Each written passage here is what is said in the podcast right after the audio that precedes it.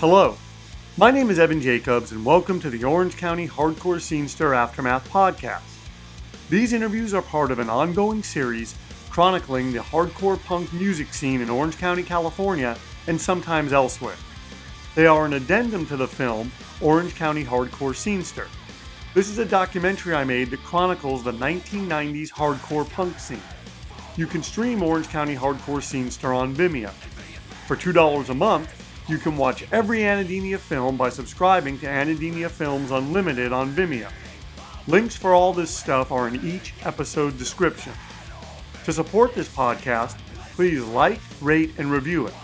Also, please subscribe to Anhedenia Films TV on YouTube, where you can view all of these podcasts in their original video form.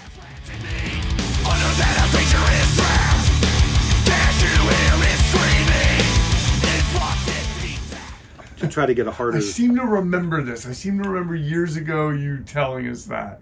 So anyway, so Greg call, hey, I love this Meat Puppets record and want to get together and do some stuff. And it uh, used to be that Rich would drive him every day, and then uh, uh, Greg and I would go, go to work. To this day, Evan, he and I, I, I put the credit back to him. He is the most prolific artist I've ever worked with. We did literally like 125 songs Really? in like a two-year period.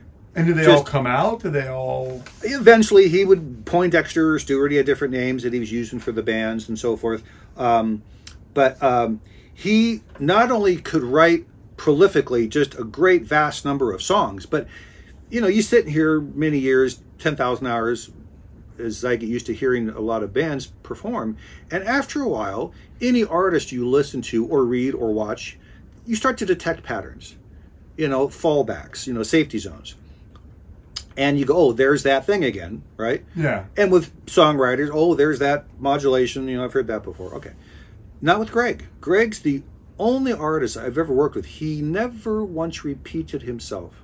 And after about thirty or forty songs, I was watching him, going, hmm, I'm going to see if he, you know, goes to that little similar chain. No, he never did. And part of it was, I think, the first thirty or forty songs we did, he actually played on bass first, and then he would add the guitars, and then we'd bring a drummer in last, which is pretty difficult to do, and then he would add the vocals. Although So did- he would put the drums after. difficult, difficult, difficult to do. Very hard. Because I've always thought of it, and correct me if I'm wrong, like, it, well, the, the way that I, it, it, bass, drums, guitar, Right. and vocal. Like, Right. wow. right because people have to lock into the drummer. Right. He, you know, literally sets the tempo.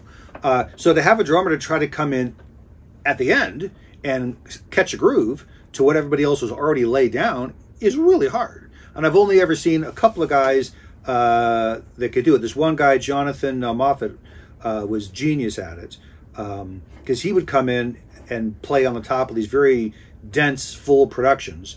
Um, and by the way, Jonathan had something in common with uh, Greg in that they were both very uh, shy with uh, people, um, you know, who would recognize him and, oh, wow, it's Sugarfoot, you know, and hey, uh, Jonathan, man, I'd love to get some lessons from you.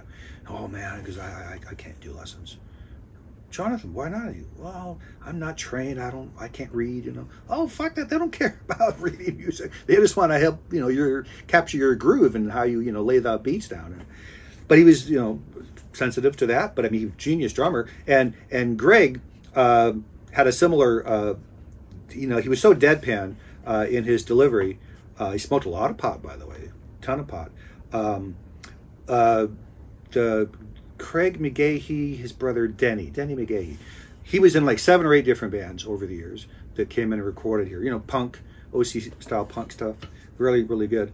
Um, and Denny was coming in one day to uh, pick up some gear. He'd left his Marshall or something the night before, and he recognizes Greg.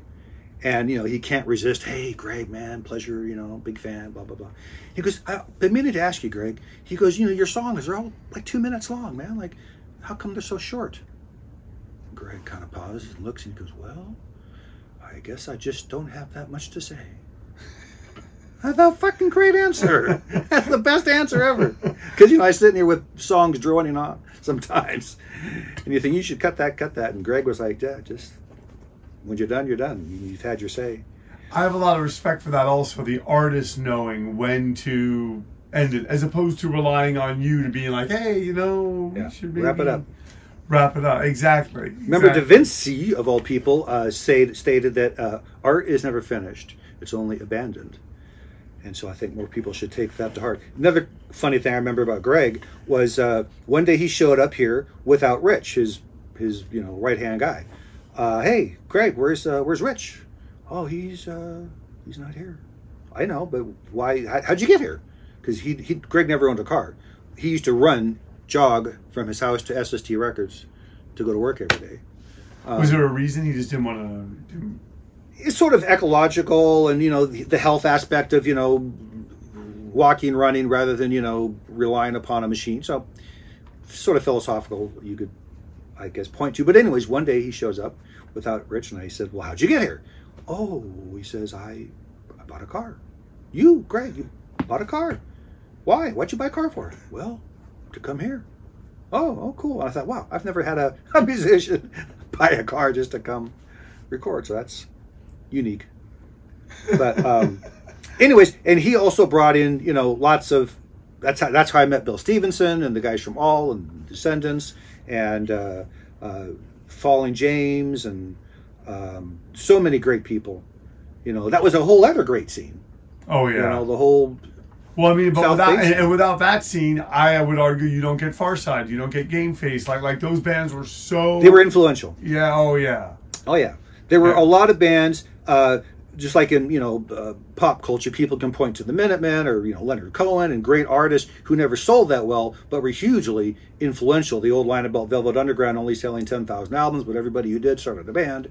So in the case of certain bands, again, I would put uh, Head First at that uh, head of that class. I think they influenced a lot of bands that came after. Uh, there's I'm another so band. glad that you said that because I think that that Enemy album Mm-hmm. was like, as far as like hardcore, the beginning of a lot of the newer and younger hardcore bands being like, we can be metal, Yes. and that's okay. and it was cool. Yeah. yeah, they made it cool. So yeah, I, I put a lot of emphasis on their influence. There was another band called Mind Over 4 which also never got a lot of uh, commercial acclaim. But Kurt Cobain used to open for them and loved him. Uh, uh, on the cover of the first Pantera record, they were in a Mind Over Four uh, shirt. Uh, so a lot of bands used to open for them and were influenced by them because they added the extra element of jazz along with the metal and the punk. Uh, and those jazz influences that came from, uh, I think it was Mike's was the guitar player's name, uh, influenced a lot of uh, progressive metal bands that came after them. Um, so that's, That's always it- fun that's to see the, the nexus of these Well, scenes. that's an interesting through line also to Greg Ginn because ultimately, what did Black Flag become?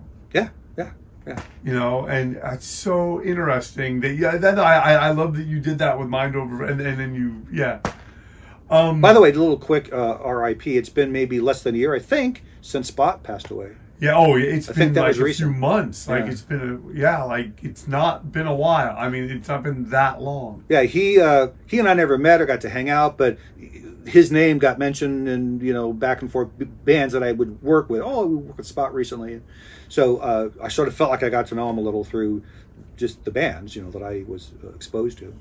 Now what's it like working with a band like the bad brains? Scary, um, because your expectations are uh, high, and um, I'm trying to recall now if I'm conflating this with a different story or maybe a different person, but I have this vague memory that uh, they rolled up these big bomber spleefs, monsters, and because there was some trepidation about why are we, you know, this hardcore band from DC, what are we doing in suburban Orange County working with this white kid with unfamiliar equipment and uh, you know we don't know the situation the comfort zone maybe wasn't there